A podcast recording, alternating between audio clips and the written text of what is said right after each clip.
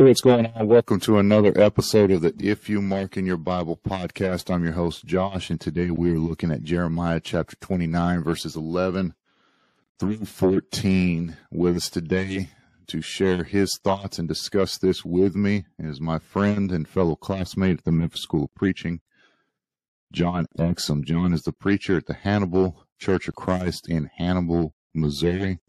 John would tell you, tell our a little something about yourself. Well, as Josh said, I'm, I preach for the church at Hannibal, and I um, also uh, host Friday night digital Bible study, Younger Preachers Connect. Although sometimes uh, during that program, we might have some older guys show up there, but I consider them at that point young at heart, and so uh, that that's good for for that program. And I'm married to my wife Carly, and she is a big help to, to my ministry, and I enjoy doing the Lord's work. That's great. That's great. I enjoyed my time with Jonathan uh, in uh, while we were in school.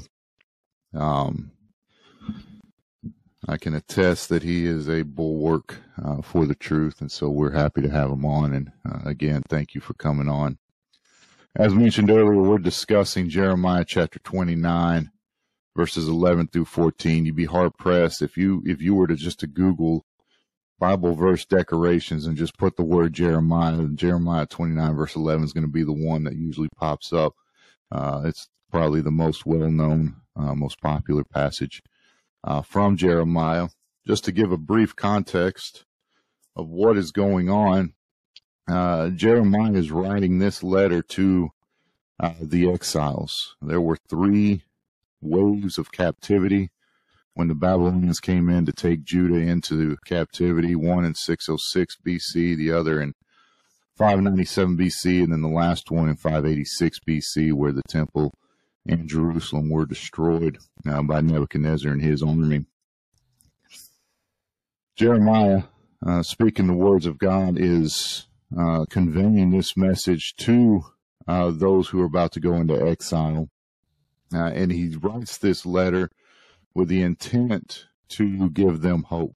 Uh, and if you look at verse 10 of this chapter, uh, which really kicks off this section, for, it says, For thus saith the Lord, when 70 years are complete for Babylon, I will visit you and I will fulfill your, fulfill to you my promise and bring you back to this place. And so God, through Jeremiah, is telling uh, the the those who are going into exile that it's only a temporary captivity. They still have a purpose. He intends to bring them back after 70 years. Uh, and then he will, and he does that. We know uh, because we have the fulfillment of this particular prophecy uh, in the Word uh, and through historical records that 70 years after they were taken into captivity, God brought them back uh, to Judah. What do you have as far as the context, Jonathan, or verse 10 at least? Well, I marked where it says fulfilled. I put a dash and put the year 536 BC. Um, and then I circled all the U's to get the audience who he's speaking to. Because I, to me, that's very important to to know the audience and the, the, the person to whom he's writing. And then where it says place, I drew a line and put Jerusalem slash Judah. And also specific to Judah, no premill. Oh, okay. That that's good. And and, and um, I like that you brought up the the word you, the second person pronoun. I looked it up uh, between this section, verse uh, verse ten, and going to verse fourteen what's interesting is is in verse eh, the first person pronoun. Uh, so God speaking using the first person pronoun is found 16 times. And what else is interesting is the second person pronoun you is found 16 times. And I think that illustrates for us a reciprocation uh, between the two. Uh, God has the intention of doing this, but there's something that's required of the people of Judah as well. It's not just a a one-sided. There is there is uh, something that is expected by God, and if they meet those expectations, they follow those commands, they obey what He tells them to do. Then these are the things that He will do for them. Uh, so I'm glad you brought that up. Going on to verse 11, it says, For I know the plans I have for you, declares the Lord, plans for welfare and not for evil, to give you a future and a hope. And uh, as far as how I mark this up, uh, I circled the two word plans. Uh, and in the Hebrew, those are those are things that are intentional. These aren't arbitrary. These are things that God had intended to do uh, long before they even reached this point. We serve an omniscient God. You go to Acts, I believe it's 15 verse 18, known unto God are all his works from the creation of the earth, the creation of the world. Uh, and so he knew uh, this captivity would last the way it would, and uh, it would, the way it would, and he would uh, bring them back after 70 years to fulfill their ultimate purpose of bringing the Messiah into the world.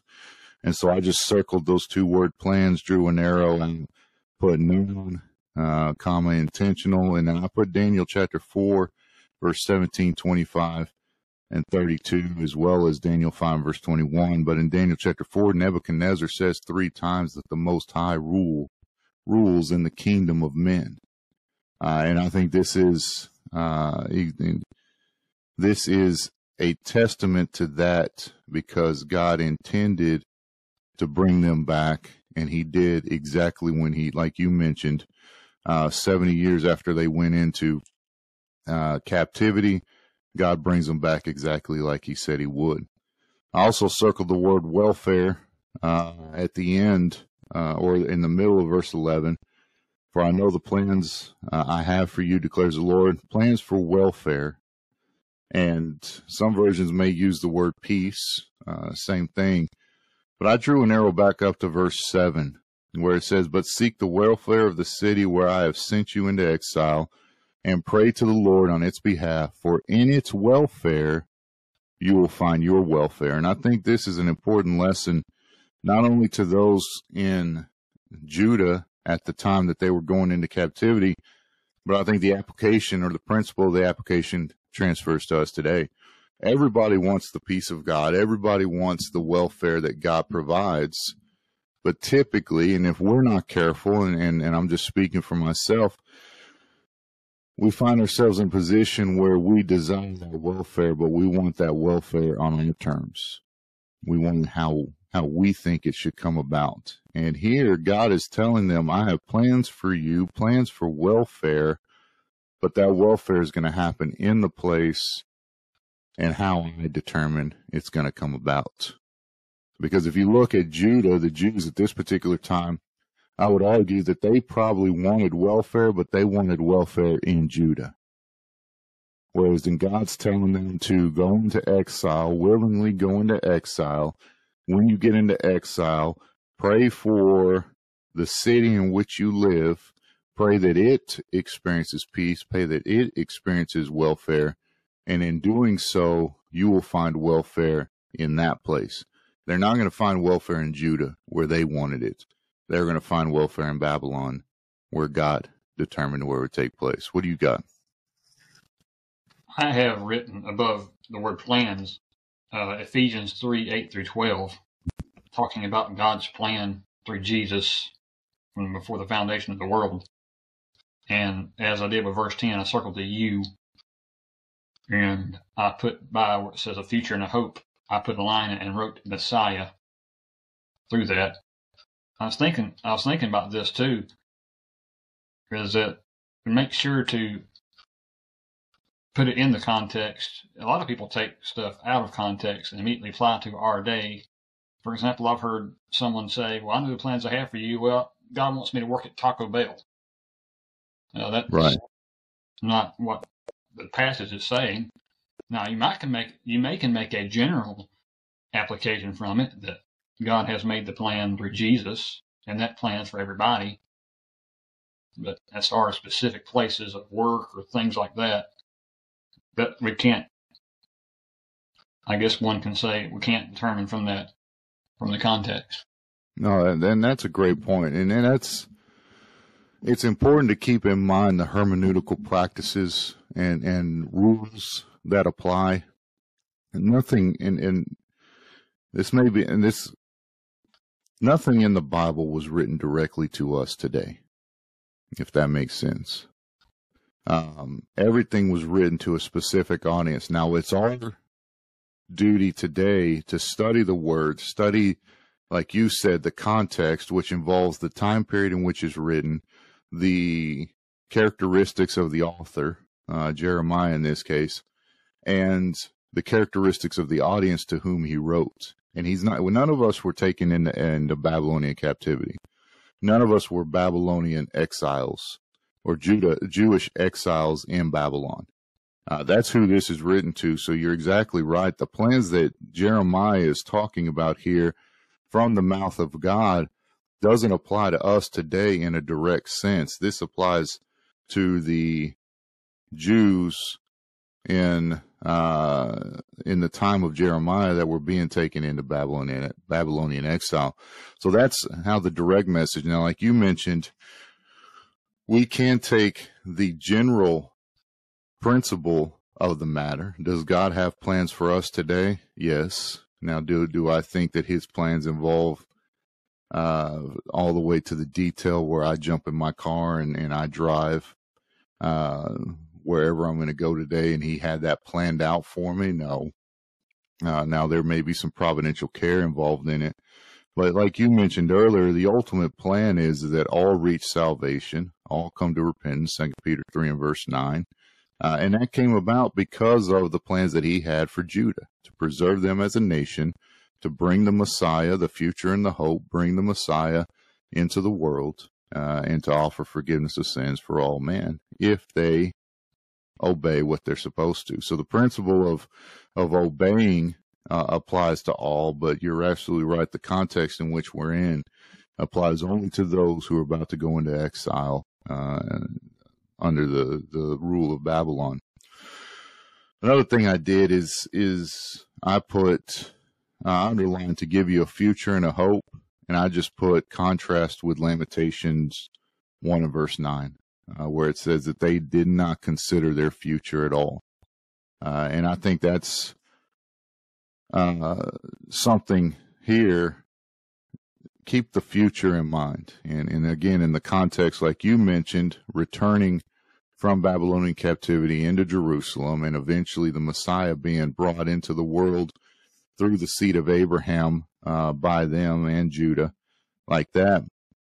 Uh, but it applies to us today in the sense that our future and our hope lies in heaven, which was given to us by this future and hope that he gave in Jerusalem. I also have the just the phrase next to this look at the big picture, the same picture that God is looking at. Sometimes we focus on our lives from a knothole as just this one certain incident that I'm in, involved in at this moment uh, garners all my attention. When if we would step back and try and look at it from a, a much broader perspective, things start to make sense a little bit. And if you if you're a Jew about to go into captivity and you're looking at just that little portion of we're about to go into captivity, it can get pretty discouraging.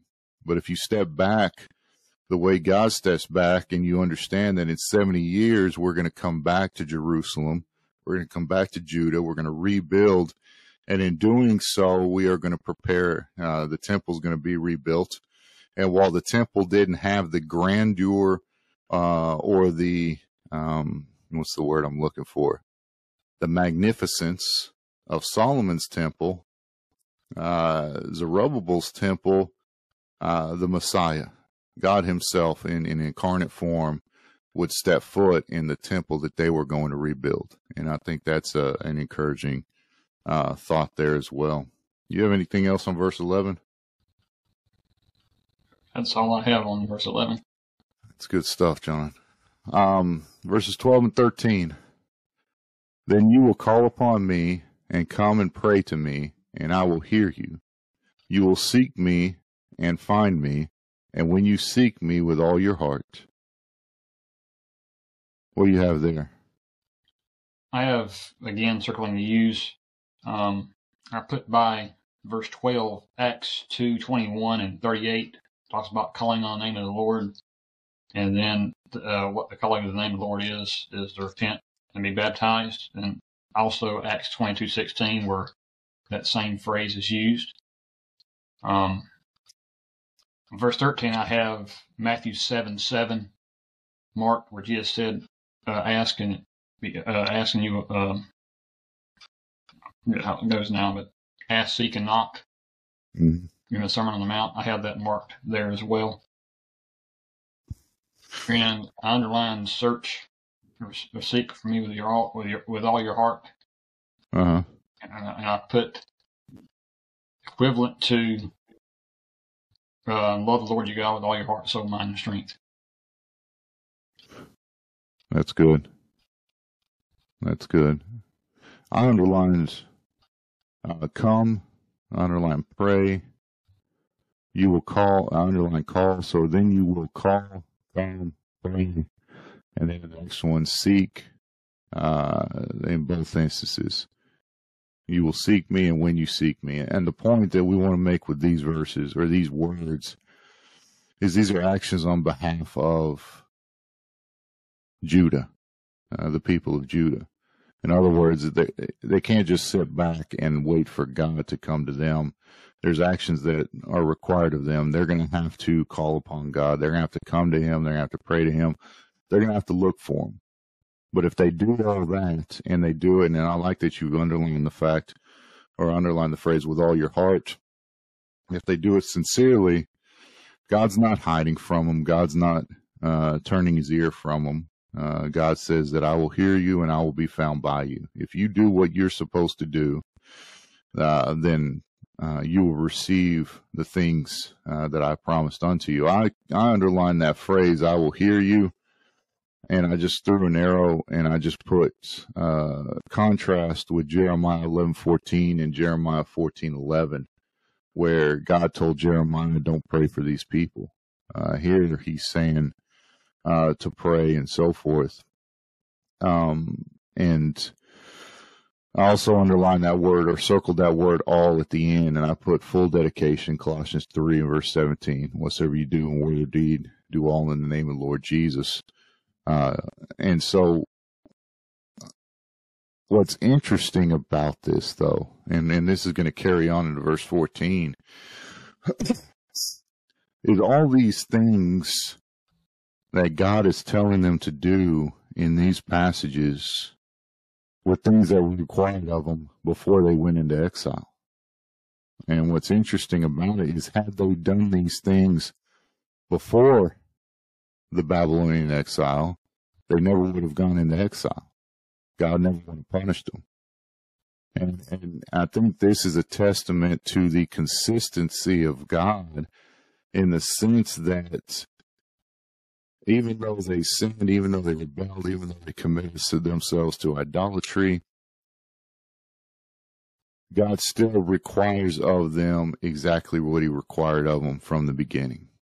And that's the same thing for us today, as far as just a principle being applied to us today. The things that are required of me personally are the same things required of you, and the same things required of everyone in the audience.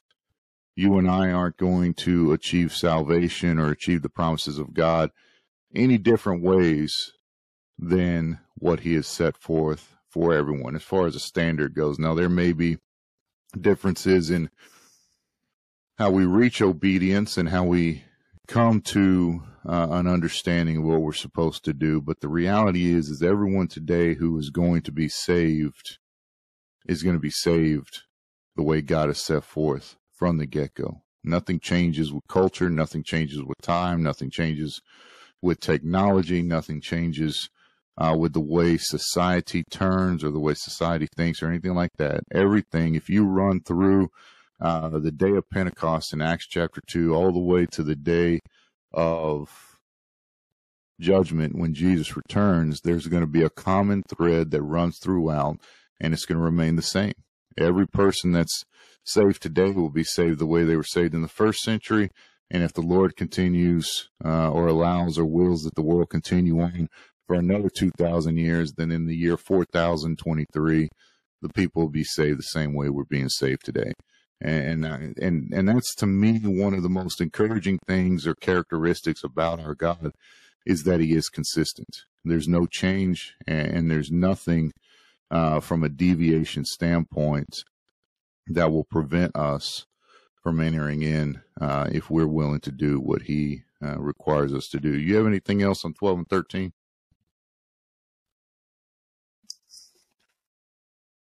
Uh, nothing else but to say that I agree with you on um, what you said about God being consistent because He's always wanted our whole heart. He's always always wanted us to come to Him, and that's singing both the old and the new. Absolutely. And it's throughout. And He's always wanted to bless His people, His creation.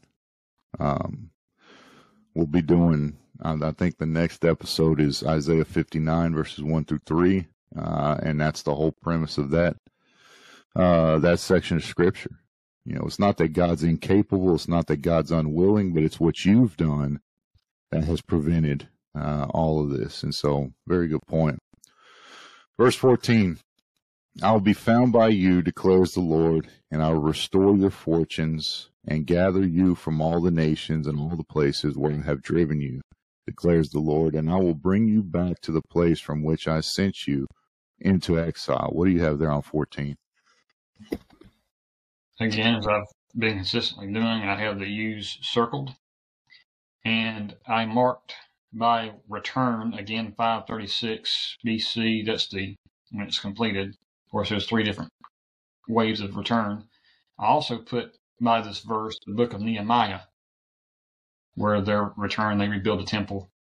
And also, I made a note, not post cross, because a lot of God, a lot of men in our religious world will take this to mean that God is still waiting to accomplish this in the future, to where He's going to gather everybody over in Israel and He's going to rebuild the temple and so on and so forth. And again, this context says that can't be what God is saying. He's talking about those specifically here in the context. Yeah, I appreciate you bringing that up um, because there are some premillennialistic tones that will, not tones, but those who, who buy into the premillennialistic doctrine that will come to this and use this passage. And so that's why, like we mentioned earlier, keeping it in the context um, is very important. Uh, understanding that nothing here is written to us today uh, and then understanding, and, and we don't have time to get into it in this particular episode, but that doctrine contradicts too many other passages throughout the Bible. And uh, you have to take, in order to push uh, the premillennialistic doctrine, you have to take things literally.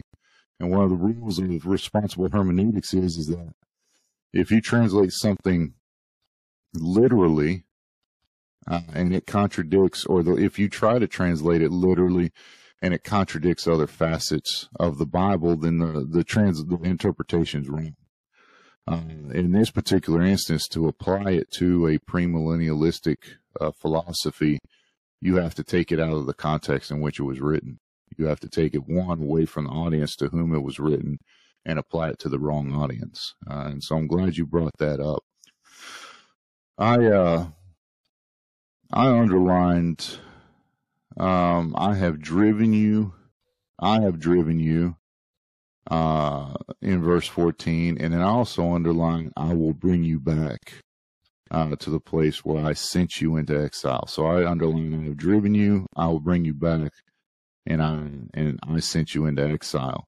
And I just made the note that the exile was for their protection we look back on the Babylonian exile, particularly in 586 BC.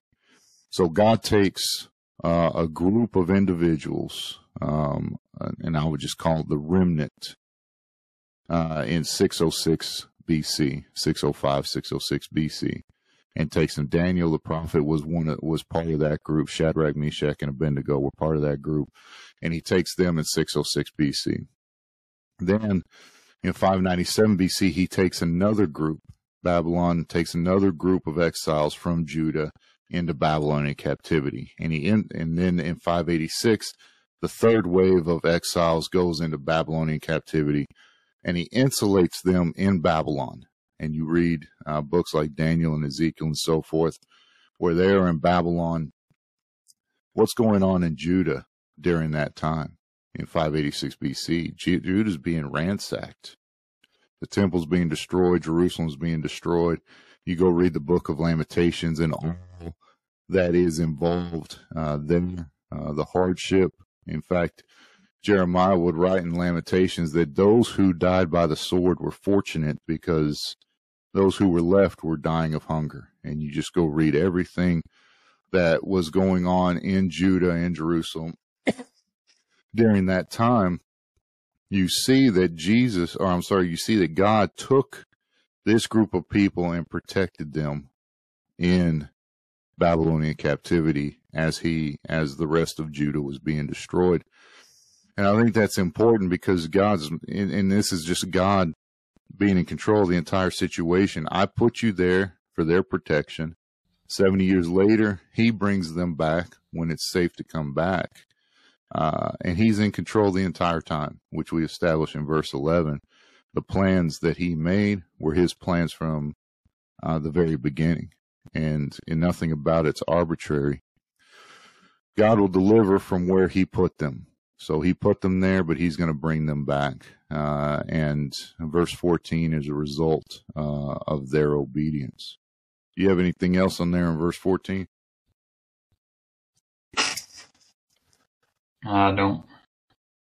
I was just thinking about the. I also made a note. Well, it's necessary as a summary of these these verses here that shows the providence of God working out throughout from the beginning to the end, and you see God's promises being fulfilled and continued, and that God does not go back on his promise. He's going to fulfill his promise. And even, and, and also in this, uh, that sometimes we need discipline. Uh, I like that. That's a great point. Um, and I think that's interesting uh, because he made the promise to Abraham, Genesis chapter 12 initially. And even though the descendants of Abraham didn't have the same dedication to God, most of them, not all of them, uh, but you remember Elijah that thought he was the only one, and God says, you know, there's 7,000 that haven't uh, bowed down to Baal or kissed uh, the feet of Baal. So, but the point being is, is because he is faithful in his promise and he made that promise to Abraham, even though the nation of Israel as a whole didn't respect God the way Abraham respected him, what we find is God was still faithful to his promise with Abraham and and eventually brought the Messiah that would uh, bless the entire world. And I think I think that's a great point. The providence of God. Uh, he doesn't work miraculously today. He doesn't work the same way he did he doesn't speak to us the same way he did in the times of the Old Testament or the first century when the Bible was being written, but he's given us his fulfilled word. And he still works in the kingdoms of men the way Daniel said, uh, or what Daniel wrote in Daniel chapter 4, uh, Nebuchadnezzar's words. Uh, and he still cares for us today, providentially speaking. Uh, and so the, the, the same faith that we today expected or, or, or declare that Judah should have had during this time is the same faith we should have because it's the same God. He works in the same way, uh, and he has the same capability and willingness. Uh, excellent point. You have anything else? that's great. Uh, that's a great way to close it. I appreciate that. Uh, thank you again, John, for coming on. Uh, appreciate that. Also, uh, if you are listening, thank you for listening like, share, subscribe, uh, pass this on to your friends. Go look us up on social media and follow us there. Help this channel grow, help uh, get the word out, and we are out.